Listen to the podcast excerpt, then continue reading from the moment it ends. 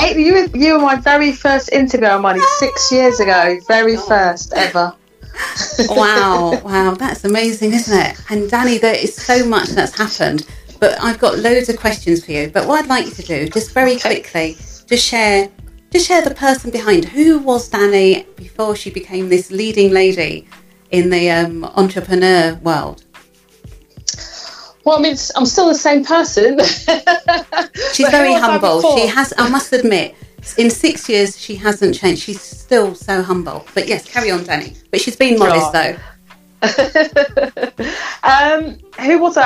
I? am just somebody who's led by passion. I've always loved writing from age four. I remember, you know, being asked what I want to be when I'm older, and it was always I'm going to be an author and be a vet at the same time. But I kind of I didn't go for I didn't go for the whole vet thing. I went for the teaching instead. Um, I'm someone who loves working with young people, inspiring them, empowering them, um, you know, helping them along their journey, and that that that's really me. Just my my, my love is is writing, and that that's never changed. Um, but you know, obviously, I've been on a journey from when we first met. Um, you know, learning about business, it's all happened organically. But I just think when you when you lead by the heart, mm. things just happen. Absolutely, absolutely. And you know, I know you. You know, you got success with your first book. Um, I think you've written three. Was there two other books before? Um, I have written eight, eight, in total, but three that are out. Well, you've got there's Mr. Wrong, there's Seven Shades of Love, which is the poetry book, and then I did the Mr. Wrong workbook. Um, I've done four four workbooks, so they're not really books; they're more books that I use within my the work that I do in schools and um, with other authors, and then obviously Lockdown Life. So in mm. total eight, um, but three main books. Well, today we are going to talk about lockdown life, but before we go there, you got you had so much success. I remember you were everywhere with um, Mr. Wrong. You know that took you. no, but the book it took you so many places, and um, you know it was it was amazing. And like you said, you know we did the interview, and um, I think that even ended up someone um, blogged about, put you on their blog, all sorts of things, you know, was yeah, happening. Yeah, did, yeah. And someone who won the copy of the book actually then became, this is before I even had the publishing company, that she she um, published her book through us a couple of years later. Wow. There you go. From your show. Oh. You see, people. but, but um, like I was saying, with Danny, she's very, very humble. I mean, because, you know, she's now um, published for other authors. 80 books, I believe it is. And is that, is that right? Around there, yeah, 80, 80 something. I'm, I'm in the 80s now. I don't know the exact number. Wow. But and you know, what is it like for you? Obviously, with your own success as an author, what is it like for you being able to give that back to other people? Do you know what it is? I mean, how I started out, you know, the whole journey was when I was wanting to publish mine, but the, the idea was never to set up a publishing company and publish other people's work. It was more I wanted to, you know, get my own book out, which consists of other women's stories and stories from men as well.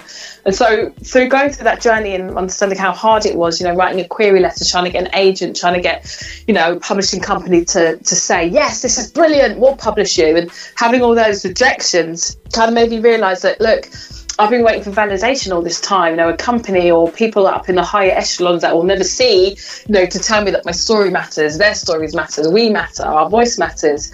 And I know that these women's stories mattered. I, I know that the message that I had in my book mattered, and I, I, know that even more so now because of the feedback that I've had, especially from other women, um, saying how it's helped them. So I knew by hook or by crook I've got to do something to get the book out. And so from there, organically, I was getting, you know, lots of mainly women at the time coming to me saying that they wanted to publish a book, and I was hooking them up with different editors, typesetters, cover designers, and then in the end mentoring them through the whole publishing process and then mm. seeing them you know them have success made me realize i should have charged yeah. no it made me realize that you know this needs to be a business you know i love working with young people i love mentoring and i also love literature and books fuse those together, Conscious Dreams Publishing. And I never thought, I didn't really think in my head how this was going to grow, but I never thought it would grow as big as it has in this short amount of time.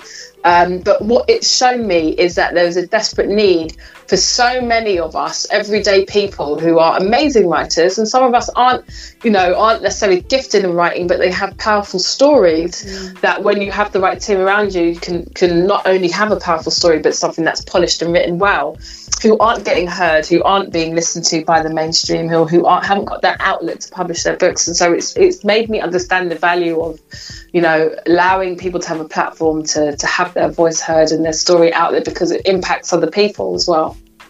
And you know um, what I'd ask you, Danny, for women, because um, I know primarily it's women who's come forward, um, but I also know that you um, have published children, you know, children who's written books, and I, I yes. think as well men as well that um, come through yes. you as well. Yeah. Yes. Um, what does that feel like? You know, children and you know men, you know, having you know and a voice because we all know, you know, we always hear that men don't really like to talk and don't really like to share. But what is it yeah. like to see those other two groups coming through? We've had a few men. So we've had um, Marcus, who's done two volumes of the Black History colouring book with us as a learning mentor. The book's been really successful. Lots of kids. Wherever I go, I always oh. tell people about it. Somebody knows someone who's got the book. Um, you know, Paul Lawrence, who's written a book, 101 Letters to My Son, which is very obviously based on you know parenthood and you know father son relationship uh, patrick merchant who's published 20 things i wish i knew when i was 20 really great for young men but you know anyone can read it but I think it's really important to have for men to have a platform, and I think you're right. Uh, there definitely is this thing that you know, women love to talk. We've got so much to say. you know, we've got our stories, but men often go unheard, which is, in another way, I guess, pretty weird because um, back in the day, you know, female authors, if in order for them to have any kind of agent or being taken seriously, they would, you know, have to be go under the guards of a man. J.K. Rowling was her alias was a was a male name, um, but just naturally, I, have just attracted more women um, in terms of what what I do. Um, children are that's got to be the most rewarding. Our youngest author's 13. They're, they're both 15 now. Um, one of them wrote a 84,000 word sci-fi novel in six weeks in the holidays. And, uh, when I asked her what motivated her, she said, "Oh, I was bored." oh my goodness! Oh, wow. She's on book two now. Oh, wow. Yeah, I mean, it's so nice, you know, to see young people coming through and, um, you know, writing their stories and and um, you know, just being, just having the confidence and self esteem. Can you imagine what that does to them? And like you said, she's mm. on her second book. So, you know, yeah. once she's grown up, you know, she's got all that behind her and God knows what's going, you know, what's coming ahead.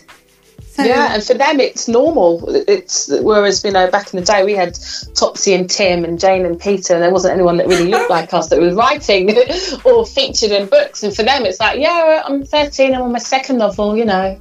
That's absolutely, absolutely awesome. And um, you know, I know that you have na- you've got a brand new book out, which um, is absolutely brilliant in the Daniella Blechner style, of course. And um, yeah, tell us about why did you? Well, first of all, actually, what I want to ask you, your company's name, Conscious Dream yeah. Publishing. What? How did you get that name, and why did you choose that name? It's a lovely name. Okay, do you know what? I actually came across a letter that I wrote and I posted on Facebook. I wrote this letter 18 years ago, and it was at the time I wanted to work in film and TV and I had ideas for animation I, animation programs. And so I'd written a letter, and at the top I'd written my own business address, which was really my dad's address. and it was like um, Conscious Dreams Productions and I was saying, you know, I've got a company called Conscious Dreams Productions. We're rather small, and basically, what I'm asking is, can I have some work experience? is the letter. So I always had conscious dreams from 18. Um, do you want the truth? I, w- I went to yeah. Amsterdam when I was 17 and there was a mushroom shop called Conscious Dreams. and I remember thinking, I love that name. But the real, the reason behind it, the reason behind it was um, the deeper that that's true. But the deeper reason behind it was like when I was young, um, I used to. I never used to have nightmares really, but the, the, the rare times when I did, I remember, say for example, I might be being chased. I remember waking up, but not waking up in the dream, and there'd be like a narration or my mind would say to me right this is a dream you can control the outcome of your dream you're the narrator and so i would then make a decision about what was going to happen next so either you know so I would pause the dream in my mind, and then either the person who's chasing me will run away in the other direction, or I might turn around and say to them, "Do you want a cup of tea?" And then it's all it's all dispelled. But I found out later that's called lucid dreaming, Yes. which is conscious dreaming, and that's where it came from. The idea that so many of us have dreams and we think we don't have control, and we think that, and some people think that they don't have to put any hard work into actually achieving their dreams. But conscious dreams is about putting the right action into whatever it is that you need to do to achieve that dream. That's lovely. I, I love that, and um, I love the dream there. And lucid dreaming is so powerful, isn't it? It's like it's it's such a creative force by itself. And like you said, once you do the action, then now we know why. You know why um, Danny's success has been so amazing because she's not only got the the conscious the, the dreaming aspect, but she's actually put the action the action in as well. And um, as we said earlier on, um, lockdown life. So, Danny, why lockdown life? What made you write this book? No, I was in lockdown. Yeah, well, I know, but you know, No, come no, on. no. so, lockdown life is like a snapshot. Um, it's a humorous but reflective snapshot of lockdown life. Um, I was in lockdown by myself in SE 27, and um, it gave me a lot of time to think and reflect. I think in the beginning, everyone had a different journey, and I think for me in the beginning, I lost two of my jobs in one, literally one day. It was like, well, there was there was no my teaching job. Obviously, I run my business, but I also, you know, do workshops in schools as well, which is a big, big part of my income. And that was just, oh no, well, we're going to be closing schools in two days, and so your last day is today. Bye bye. And there was no security. And so I think the beginning was really, really shaky and coming out of that and being able to like come up with a strategic plan in terms of finances what i need to cancel what i need to put on hold what was available for people who slipped through the net like myself the self-employed people once i kind of got through that it just became a bit of a relaxing experience. And it just made me look at things differently. So you've got three different sections. You've got the lockdown characters. So you've got lockdown roadman, you've got lo- lockdown newbie couple, you've got the lockdown teacher, you've got the person who's working from home and who's used to working in a corporate office. Now, I think a lot of people who work in corporate offices are having epiphanies about what their life is really about. Um, the second half is about the second part is about you know lockdown dating, lockdown activities, Zoom calls, snacking, and the third part is a bit more serious. It's about you know what can we learn from this time. So it looks at lockdown lessons, you know, being of service to your community, not just thinking about self, um, being in nature, connecting with yourself, all, all, all different aspects. And so all of these things are things that you know I find there's beauty in every struggle and it was hard it was it was hard for a lot of people for a lot of different reasons but i think there's always joy and laughter to be found.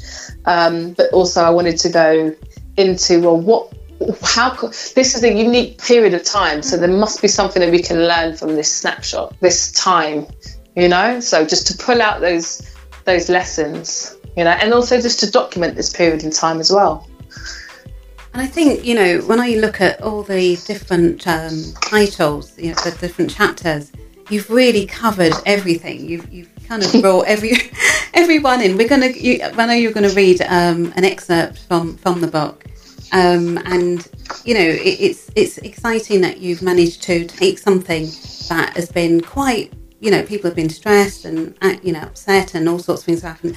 But you've also looked at the light side of it, and um, thinking back, like this time last year, we didn't even know what lockdown was. no You know, this is No. like like I this was book. If someone's in a coma and wakes up, they've been lockdown. What's that about? You know, and it's sort of, you've managed and you've managed to write. No, but you know, I'm just thinking someone who's who's who, who was here, uh, you know, Yeah. before this, and then they've come back, and it's like what, you know, and you've managed to kind of. Um, You've grabbed everything, and um, did you talk to different people, different people in the different um, um, formats, such as you know, say, te- I know you're a teacher, so did you speak to your Yeah. teacher friends? Did you speak to? Um, I know you're a coach as well, so life coaches and people who's at home, and and or was it all just you know what you know from your own life? Uh, it's just what I've observed. I always like I'm always um I've always been an observer. Mm-hmm. So I watch and I, I, look at people, and I sound really creepy now, but I just like I just find people really interesting. You know, lockdown roadman. I don't need to research that much because they're everywhere where I live.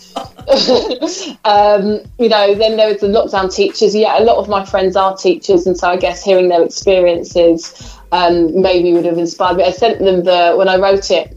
Um, when I, when I when I wrote that first book, I actually sent it to them, and they all laughed because um, they were all talking about you know doing teaching teams and getting up at this time and so that gave me some inspiration. The lockdown life coach came from you know people that i saw on social media. You know come on learn a new language and clear out your chakras. Yeah everyone should be on it and going through a transformational time. It's like no people are stressed right now. Let people be how they want to be. Um, so um, most of it through a lot of it through observation no, it's it's a great book, and, and as you've said, you know, this is your eighth book. And was it was it easy for you? Did you, even though we're living this now, was it easy for you to just go through it, or did you, you know, was it was were there times when it was um, emotional or stressful or what have you as you were writing it, or did you find it no. just quite straightforward? Very i love writing and do you know what this is the first book i've written for six for four years like oh. you know before that was my workbooks and i realized that i love doing what I, what I do i love mentoring and working with people but uh, it, it, meant that I'd forgotten what I really love. And I think what lockdown gave back to me was like, okay, what are your gifts and talents? Who are you? You know, you don't have to rush from a book launch here and this event and go there and then go and teach here. And I was in one place and so I had, if I was tired or whatever, if I'd overworked, I'd just close the laptop and, you know, I didn't have to worry about rushing off somewhere else tomorrow. So I had more time to focus on, on writing. And so writing for me was a joy. It's, I can't imagine it ever having to be stressed. If it's stressful, then that's not the job. That's not for me. you know, that's my relief. And I, I, think the only stressful thing, well, not even stressful, the only thing I, uh, that was a little bit frustrating was when I when I'd got to the end and written everything, all I needed to do was to put the organisations at the back. Because at the back of the book, I've got voluntary organisations, um, organisations for mental health, and things like that. At the back, helpful website. it took me, I think I wasted about six to seven weeks. I didn't do anything. Once I'd written the book, I didn't do anything. And, and then um, I collected all that, and I just allowed that to hold me back. And I don't know why, because I'd done all the hard, you know, I'd done all the writing. But for me, the hard bit was because it was boring, you know, getting all the names and addresses together and writing them down. And just in my mind, I was like, no, that's boring. I'm not going to do it. So the, the so mundane the things, bit. yeah, yeah, yeah. So yeah. no, I, I, mean, I totally because um, I came to your Zoom um, launch, and what was it yeah. like doing a Zoom launch compared to? Because it was so fun. I really enjoyed it, and you know, you had some you had some amazing people there, and what have you. So tell us about tell tell the listeners about your your launch. It was so different because we part of our service is that we help people to we, we organise people's live events, so book launches. So I'm used to you know, in person signing the books and you know speaking to people, but it was actually quite cool and a lot cheaper. You know, so just created a flyer I had some friends at my house. We had like a little celebration here, and then you know we had about eighty people on Zoom, and we streamed it on Facebook as well. I had a host, Ingrid, who was fantastic. She'd read the book. We had um, some of the proceeds are going towards. Um, Natasha Benjamin's organisation called Free Your Mind, which is an organisation that um, supports children affected by domestic violence, which is a figure that rose during lockdown. And um, so we had a representative for that organisation speak, and then we you know, had a little discussion. We had um, an interview about the book, and then interspersed with discussions about people during lockdown. I think we spoke about lot. We spoke a, we spoke a lot about different things: lockdown dating. Um, can't even remember. Then we spoke about lockdown lessons, we had a competition, a little bit of dancing at the end, mainly just, you know, me and the people at my house because you couldn't hear the music. but it was fun. Yeah, it was. It was, was really lovely. And, um, you know, it, you just you could just see that you were in your element, and everyone had a great time. And um, I felt really, really refreshed after oh. coming from your your lockdown launch, and that was lovely. And there was a there was a chapter that you read. I wonder. Let me see. What chapter was that? Ah, Lockdown Roadman. And I wonder Lockdown if you. Roadman. I wonder if you could um, do the honours and and read read an excerpt on the book, Clara. I could. Are you ready for Lockdown Roadman? Yes, we are. Okay. okay. The Lockdown Roadman. Women, just when you thought it was safe, just when he thought it was okay to walk down the street without being accosted by what we affectionately call the roadman, we realised just how wrong we were. If anything, one thing we should have all learnt during this time would be how to be mindful of each other's space, show a little patience and slow down. Well, space, patience, and slow down aren't in Lockdown Roadman's vocabulary. In fact, if anything, they're simply speeding up. Ladies, you know the roadman I'm talking about. And if you don't, you're lucky. He's the one that stands on street corners or outside betting shops and newsagents, waiting to find the exact right moment to screech any of the following at you. Pretty gal, I like your eyes. Beautiful. Or any variation of, where your man? These include, why you have no man? You have man? Pretty thing like you have no man? Or if you look anything like me, you'll get a personalised lyrics, I hate this, such as Browning, Browning, which progresses to Big Batty Girl. So, no, somehow the lockdown roadman's chirping game doesn't seem to have been hampered by lockdown, unfortunately. And I'm starting to wonder whether they were listed as essential workers and we somehow missed that on the memo. Now, what I've surmised after studying their habits is that although the frequency of their lyrics may have decreased as there are fewer sensible people around, the intensity has increased. It's almost like a panic desperation to get a lockdown gal, gal being his word, not mine, as soon as possible. With this desperation, the laughter lines around the eyes appear friendlier and the lyrics have a certain softness to them. Hey, beautiful and sweet gal sound lighter and leave a softer fragrance wafting in the air. However, the spell is quickly broken when he comes swaggering towards you for your number, breaking all manner of social distancing rules. This leaves women running for their lives, leaving Lockdown Roadman to wait patiently until its next victim walks out to buy some essential tampons. So, why are the lyrics softer and desperation levels intensified at this time? Well, simply because the Lockdown Roadman spends most of his time outside. He hasn't yet made his house a home. He can't cook, won't cook, misses his grandma's cooking, and is so desperately willing to fast track his single status to lockdown so he can be off the streets, be taken care of, and fed three meals a day. Don't be fooled, ladies. We're not lockdown girls. Then there's a bit which is how to spot a lockdown roadman. Key, key, key, key phrases: sweet gal, hey gal, yes gal. Demeanor needs to make moves quick as he doesn't know where his next meal is coming from. That's lockdown Wow. roadman. Danny, I can see. Yes, you definitely had fun writing that. I mean, my, you know, it's so funny because, um, it, you know, to put that in there, and it just makes so much sense. It's like everyone can, you know, put themselves in a place where they think, oh yeah, I can relate to that. I, you know, but you, you wouldn't expect it during the lockdown, and um, it, it sort of um, adds a, a light-hearted side to it. And um, I had to turn the volume down here because I was laughing. And I- All right. oh my god! But you know, obviously, this you know this is a this is a great book, and um, we you know we're, it's out now. It is out. Is it? Is it out? Yes, Yeah. it's out. Yeah, it came out on the 9th, so it's out. Yeah. And how can people how can people get a copy? Well, it's in all good bookstores. I'm going to plug black owned Tulsins. Um, I wish I had the um, web link on me, but if you go to tulsinsuk.co.uk and put type in lockdown life, it will come up. You can get a signed copy. Or you can go to any good retailer like Amazon, Waterstones, Barnes and Noble, Foyles. Um, yeah, they're the best ways. Danny, and what I want to also talk to you about today, because obviously you are uh, a book, pub- you're a publisher, yeah, you publish books. And Yeah. I want to um, just really go through with you um, anyone who's interested in becoming an author. And can you just kind of give a, a, a quick summary of what the journey is like? Because, you know, Oh, God. so, yeah, just because someone, people are listening and they might think, God, you know, I'd like to write a book. And you know, Yeah. after hearing after hearing your excerpt there. So, what would you say? What where would people start? What would be the first thing?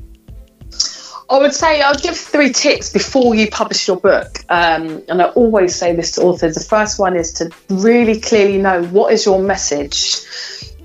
Why are you writing your book? Your why is so important. Your why is more important than what you do. It's it's it's who you are and why you're doing it. So if the purpose of for me writing Mr. Wrong was because my why was I wanted to unite, inspire, and empower women and give us a platform to share our stories but self-discover.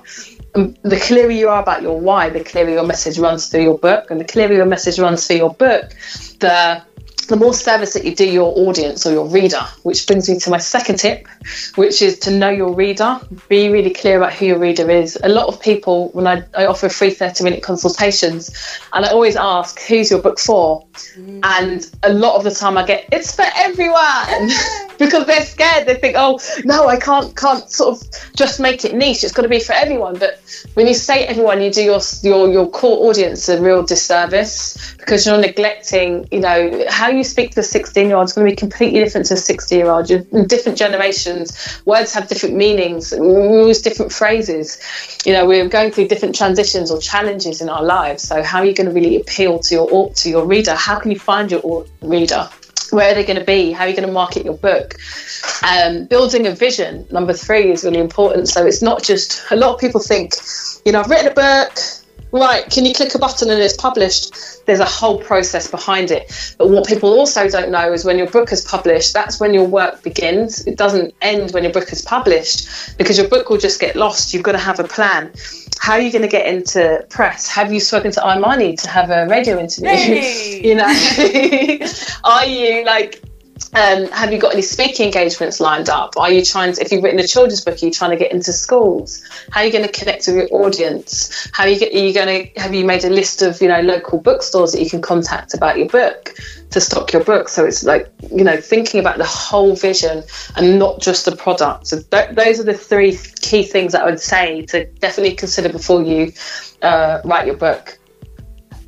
Yeah, um, you know, and that's such great advice because I think that that's the thing, isn't it? It's like having the ideas, having the words uh, on paper is one thing, but it's about, like you say, you know, who are you? Who's going to read the book? Who are you talking to? And Yeah. uh, have you th- have you taken that into account and and all the other things that go with that? So, and this is where you know your your thirty is it a thirty minute consultation? Yes, that right? 30 Yeah. minute consultations, yeah. Um, and as we as we said at the beginning, it's for you know women come women come forward, men and children as well. So it's for anyone who feels they've got a book and they really want to get it out there to the to the world and to the people that they are truly speaking to. Hello. Yeah. All right. Okay. so what was I missed that? I missed that. I'm sorry. Oh, what was you- the question? No, no, no. I was just, I was just sort of um, going over what you said about, you know, pe- people Oh, knowing right. because, uh, as you said, it's really important to speak to know who your your core Yes. audience is, because if you're speaking Yes. to everybody, you may miss the vital people who you know you're really looking for. Yeah, and dilute your message, and also you know you're going to miss out on being able to really, really connect because it's about connection, isn't it? You want to connect to your your core audience. It doesn't mean that anyone can't read it, but the the clearer you are on your audience, and the more you know about them, the more successful it will be. I think. Danny, what I want to ask you, what is there any topics that you haven't seen, or what's the, the most popular topics that's come through? Because I mean, say someone's sitting at home and saying, "I wonder if my book, I wonder, you know, this is quite a rare thing that I want to write about. I wonder if um, I can get it out there. I wonder if people would, you know, read it, purchase it, or if Danny would produce that book for me."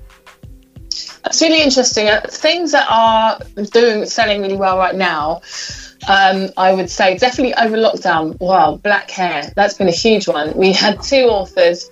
One um, one published a book, a children's book um, called Curly Kyla, based on this young girl loving her hair. Um, and you know embracing her identity books like that are massive we had um, another book published by um, Sarah Roberts. She wrote, she's the founder of a Saffron Jane, so she creates hair products, and she wrote a book which went into real detail. You know, you and your hair, how to care for your natural hair. She sold, I think, three hundred and thirty before it was out. Wow. That's how quick it went. Wow. So that it, it, it depends on what you know. And during that time, obviously, a lot of us were at home. The hairdressers weren't open, so people had to do with their hair. They're like, "What am I going to do?" And a lot of people embraced it. Um, children's books are huge at the moment, uh, especially ch- uh, children's books that feature diversity, you know, diverse characters. Um, and what we often get are people who have stories of overcoming, you know, huge things and mental illness, depression, um, illnesses, abusive situations. So I think people really want to connect to stories that touch people's heart in some sort of way and empowers them because there's a difference between sort of writing for you as a cath- cathartic exercise and actually writing with an outcome in mind a message and, and thinking about how you want the reader to come away feeling because you don't want your reader to come away feeling oh that was depressing you want to give you want to give hope Yeah. so i think those those are big at the moment So books of hopes and inspiration is um, the way to go. Uh, Yes. and, and I think even if your book, say you have got a story that is, you know, not very, you know, not very nice, something you you went through some tough times or something difficult, you know, you can always end, you know, you can always find that happy, you know, place for people to come away with feeling, oh, you know, she overcame that or he overcame that, and you know, maybe I can overcome it as well. yeah finding purpose in the struggle or the challenge mm-hmm. Yeah. So, Danny, what I want to ask you, you're you're actually living your dream. You wanted to write since you was a young girl, small girl, and you are not only doing that, but you're also helping other people on their journey. What would you say to anyone who is who's got dreams or they've got dreams that's locked away, you know, due to maybe self-esteem or things going on, or certainly with COVID, so many people have just been focusing on, you know, I don't know what's going to happen next. I don't have Yeah. um, I don't feel I know what to what the next move is. What would you say to get people, you know, dreaming again? So dreams on lockdown. That'd be the title of my next book. There you go. lockdown dreams. Oh, bring them out. Um, what did I say? Mm. That there is no one like you. There'll never be anyone like you again. Like we've all got. No one will ever have your fingerprint. No one will ever have your story. And a lot of people think. Oh well, who wants to listen to my story? And like other people have gone through it as well. What makes me special? But no one can tell your story the way that you can, and the way you touch somebody with your words and your message may be completely different to how somebody else does. Why would you want to bury that and, and not to ever know? And for me, I think life is short. I, I haven't come here. None of us have come here to be I don't say mediocre, but none of us have come here to have dreams and to never explore them or to lock them away. So if there is a dream or if there's something inside of you, then I think you do people or society a huge disservice by just keeping it inside. You know, the richest places in the graveyard is where all the, the, the dead dreams are. I, that's that's my nightmare. Why would you want that? If you don't, if you don't feel the fear and do it anyway, you'll never know if you don't give it a go. Very strong and, and powerful words there. And you know, Danny, what I would ask you, just um, going back to um, lockdown life, can you just again, you can just help let people know because maybe someone's just tuned in. But I'm speaking to the lovely Daniella Blechner, who's an author and she's also a book journey coach and she's also a publisher. And we're talking about her fantastic book. So, Danny, yeah, would you like to just yeah, just say to let people know, you know, why they need this book, how this book can get them you know, laughing their way out of the, you know, the, listening to the news or whatever is going on, you know, about COVID 19 or what have you. Yeah, and then that's the thing. The, the the the virus is never mentioned in the book. This book is specifically about lockdown. Yeah. You know, looking at it from a humorous but reflective point of time. Um, so, if you're just tuning in, lockdown life is a humorous and reflective snapshot of the unique period of time called lockdown. Um, people that have read it, it's literally a really short read. My friend read it in Bath, Bath the other day in an hour. Wow. And she, she messaged me saying, I couldn't put it down. I said, were you wrinkly or when you came out? But a lot of the feedback that I'm getting is really good. It's made people chuckle. They, there's a character they can connect with. You know, a lot of people can identify themselves in the character profiles. Um, and also, I wanted to create a bit of balance to have that laughter, but to also have that seriousness and that reflection, that introspection within that book. And we'll never, hopefully, see a time like this again and I hope that it kind you know, it stands testament, like however many years to come, to look back and think, oh my gosh, we went through that, or my parents went through that, or my grandparents went through that. So. Yes, that's that's you know that's interesting. You say that that will be like a momentum um, in years to come, a memento in years to come when people. You know, wow, that's funny time in 2020 when we had this thing called lockdown. What was that? You know, I know. It's wow. crazy, isn't it? Yeah. But um, you know, Danny, I really, really enjoyed speaking to you, and like you said, you know, it's such a such a while ago. And um, what I want to ask you is, um, obviously, you've had so many dreams being realised. What does the next few years, the next two, three, four, five years, hold for Daniella Blechner? Do you know, it's really interesting because during lockdown, I stopped thinking about the future. I literally was like, everything was day by day. So um, God, what does the future hold? Who knows? I, I, I genuinely don't know, but I do, I'd love to have my own bookshop um, or chain of bookshops. Each room will be themed. So, and I've thought about this. So there'll be a child. I love you know, fantasy and children's and all that sort of stuff. You know, a children's room with lots of games and, you know, a place where you can escape off into fantasy lands. And you'll have like the poetry room with people doing, you know, um, spoken word poetry and the travel room where people actually have to walk through. I'm just thinking about all of this now. So when they walk into the travel section, I'm just I'm building you're, this dream with you now. You're putting it out there now. We're all building it together. Wonderful. Yeah when when they walk into the travel section, they've got to walk through. You know those things that you have to walk through that check to see if you've got any um, what they called security. Mm-hmm. That doesn't sound very I fun, does it? Name, but, but, yeah. You know what I mean? Mm-hmm. Just having a community of people engaged in reading but actually enjoying the experience. And that's the question. You know, with you being a teacher and you always loving books, and I've always loved books, why? What's so? You know, can you, what's so important about book? What are people missing who do not read books? Because there's many different ways to get to you know to get um, absorb information. But what is yeah. it about holding a physical book or reading a book that is so you know different? I mean, not everyone loves reading, which is why you know, I, you know, I'd love to start doing more audiobooks more. I haven't done any. I'd like to do uh, do an audiobook service. So I'm I'm, I'm definitely one for audiobooks as well. But the act of reading, for me anyway, holding the book in your hand. I've got a Kindle, but I, I, I love also the fact of having the book in my hand there I can't really explain it to you. It's the same as writing, you know, having a pen in your hand and writing. You're creating as you're writing, and as you're reading, you're immersing yourself. It's, it's experiential.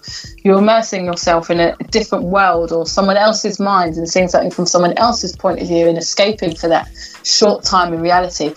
Or if you're reading a fiction book, you're delving into history or gaining knowledge, and it's the act of actually reading and turning the pages is what gets you actively involved in the experience. Never really thought about it, but I think that's that's what it is. That there's so much power in one book. As long as as long as, as, long as it's a good book, there's so much power in just one book. Absolutely, you you can you know fight. It's like you're going into another realm or another. You know, you can sort of lose yourself for, for a while in a book, um, yeah. and you know you come back, you come out of that book, and it's like, oh wow, and then you can go. You know, you can go back into it. You know, there's this special place where you can go and um, you know um, your imagination the inner workshop yeah. i like to call it the creative workshop inside and yeah create your own because it's like you can watch a movie and then it's a, a book that's been turned into a movie and everybody has got their own interpretation and they might go yeah. to the movie and think oh that's not what that's not how i saw like it yeah yeah exactly because it, it, gives you a chance to for you to be the director, the producer, the you know the the stage person who, who puts the whole thing together. Yeah. Um, and uh, yeah, so I think yeah, I, so I just felt you know with you loving books, all this, and I think it's really lovely. It, there's this thing of when someone between the age of one and seven, they say that you can pretty much um, work out what someone is going to do when they get older. And does that that that does that make sense with you? Because you liked books from that early age, and here you are in the book Um, business. I can't speak for uh, for all children, but I think I definitely think there's like a real innocence and purity when you're young. And so when you're asked a question, when I was asked what do I want to be, there was never any like conditioning thrown upon me to say, well, I don't know any authors that look like me, or there's no you know characters of dual heritage in, in the books that I'm reading, so I can't be an author. It was very off the bat. I love reading. I love writing. I'm going to be an author. It wasn't. It was. It, it wasn't. It, it wasn't like that's not what I'm going to be or I'd quite like to be. It was like, no, I am going to be an author. And that's why I say to, to people who, there's so many people who are stuck in jobs that they hate and they, they go to work and they come home and they just complain about their jobs. What is it that, what are those gifts and talents that you loved as a kid? What is it that you wanted to do when you were young? Because that informs you about a big part of who you are. Because I think when you, when you get older, you, some people lose that sense of innocence, that sense of like who they are and what they want to be and what they want to do. So I think that's why I love working with young people as well because their imagination is limitless. Wow. You know? They, yeah, they, they will take you into all sorts of territories, and you're like, wow, yeah. And and that's what it's hmm. about, isn't it? To dream again and not lose that, to connect with that small, that little child inside. And I think sometimes being out there in the corporate world, it, it gets you to you know sort of null the voice of your your inner Yeah. child. And when you're doing something creative, something that you love, something that you have to do from you have to get from within, it it allows you to dream again and be you know think as a as a small child and have that creative um, flow coming from you. Yes. Danny, I have enjoyed having you on the show again. And um, is there anything else you would like to share with us? Is there anything that you're doing um, coming up shortly, or anything you'd like to say to the listening Um, audience? Well, we have last year, um, October, we had an event called Black Authors on the Rise, which was in response to some of the statistics, one of which was 5% of characters in children's fiction um, feature, I hate the term BAME because it lumps us all in one, so I'm just going to say black or brown people, featured black or brown characters. To me, that is absolutely unacceptable, especially the fact that nine, 39% of children are of, you know, Caribbean, Asian, or African um, heritage. So it's about where is the how are we going to address the balance? And so I'm now looking at taking a lot of the events that we did online. So I've now organised on the 25th of October. I haven't advertised anything yet. We are speaking with, I've got eight of my authors talking about their books. Um, we've got children's authors, we've got some poets, um, celebrating, you know, authors of African and Caribbean heritage. We've got eight-year-old girl called Miami Ray, who does a lot of our book reviews. She's been working with us for a year. She's so sweet. She reads. A, we send her out all the children's books, and she does a little video on YouTube. Um, she's she's done so much over lockdown. She's done lots of events. She's been reading books. She's been doing her YouTube th- um, YouTube videos. So she's going to be speaking, and yeah, that's on the 25th of October. I haven't got it out yet, but, but it, it will be. You'll you'll see it if you follow Conscious Dreams Publishing on all the social media And you know, outlets. yeah, as you've said about um, black and um, black BME or black black community in the in the in the book world. Yeah. Oh, yeah. That I mean, that's a big one, isn't it? Because is it? Would you say that it's still a struggle? It's still a big struggle, Yeah. and Hundred percent. yeah, hundred percent. I mean, that figure um, was one percent of characters, main characters were um, featured black or brown people, and now it's risen to five percent, which is still, although it's risen, it's still tiny. yeah, yeah. In 2018, the top 100 best-selling children's books, only one featured a character that wasn't white, and that character was Lanky Len, who was a mixed-race burglar. You know. Oh, So, and it's not like the authors aren't out there. So we've got to look at who the people at the top of the chain are within these traditional publishing houses that are making the decisions. Because when you go onto their websites, their workforce is not representative of the diverse society that we live in, and that is the problem. And so I'm just a believer if things aren't happening, we've got we've got to create them ourselves. For sure. And what would you say, Danny? What can we do? What can we do as a community who care about this um, situation? What What would you say is something we can do collectively? Support support your authors. Either write a book, but, but su- support black authors out there. You know, promote their work, invest in their work, buy from them. There's lots of um, black online retailers. You've got no no ordinary bookshops. You've got this is Book Love that's been going for years. She's got a ton of books written by black authors, and she does things called the book carnival. So she'll travel around different towns with with the with the literally like a traveling book book bookstore book market. Um, there's Tolson's UK. Um, dot uk.co.uk, tolsonsuk.co.uk. Um, it's not just books on there. There's lots of products, um, black owned store, uh, lots of products on there from black owned businesses, including books. So we've got to be responsible, I think, for supporting these authors, supporting these works of fiction, um, helping to promote buying into them, not always buying from the big giants as well, buy directly from the author. And you know, as well, get how would how easy would it be to get them into the um, library and into schools? Can parents um, ask for certain books to be listed in schools and, and in the local libraries, or you know, how would that? You know, is there anything there? That's not it's not easy to get them into schools but that would be a great idea if any parents know of any books um, written by black authors that they'd want to see in their schools and yeah definitely speak to librarians um, you know, when I go into schools doing supply work, I always find myself in the library saying, "Oh, did you know I'm a publisher? What, what are you interested in these books?" So, you know, and I always say to authors, contact libraries, go make those contacts, get out there, go to your local library, see if you can do an event there, see if you can get your book um, stocked in, and not stocked, but if see if you can get your book into the library so that it reaches more people. So that's the that's the thing. So it's there is a there is an issue out there, but also if we sort of you know try and do some legwork as well, it, it can help the yes. situation somewhat and get yes. that five percent up a lot more, a lot higher than you know because um, that is so that is so sad to hear that. It's like wow, you know. Um, I think it's definitely changing more and more. I mean, like I said, uh, when I was growing up, I'm sure with you as well. Oh God, I, I, barely saw time, any books.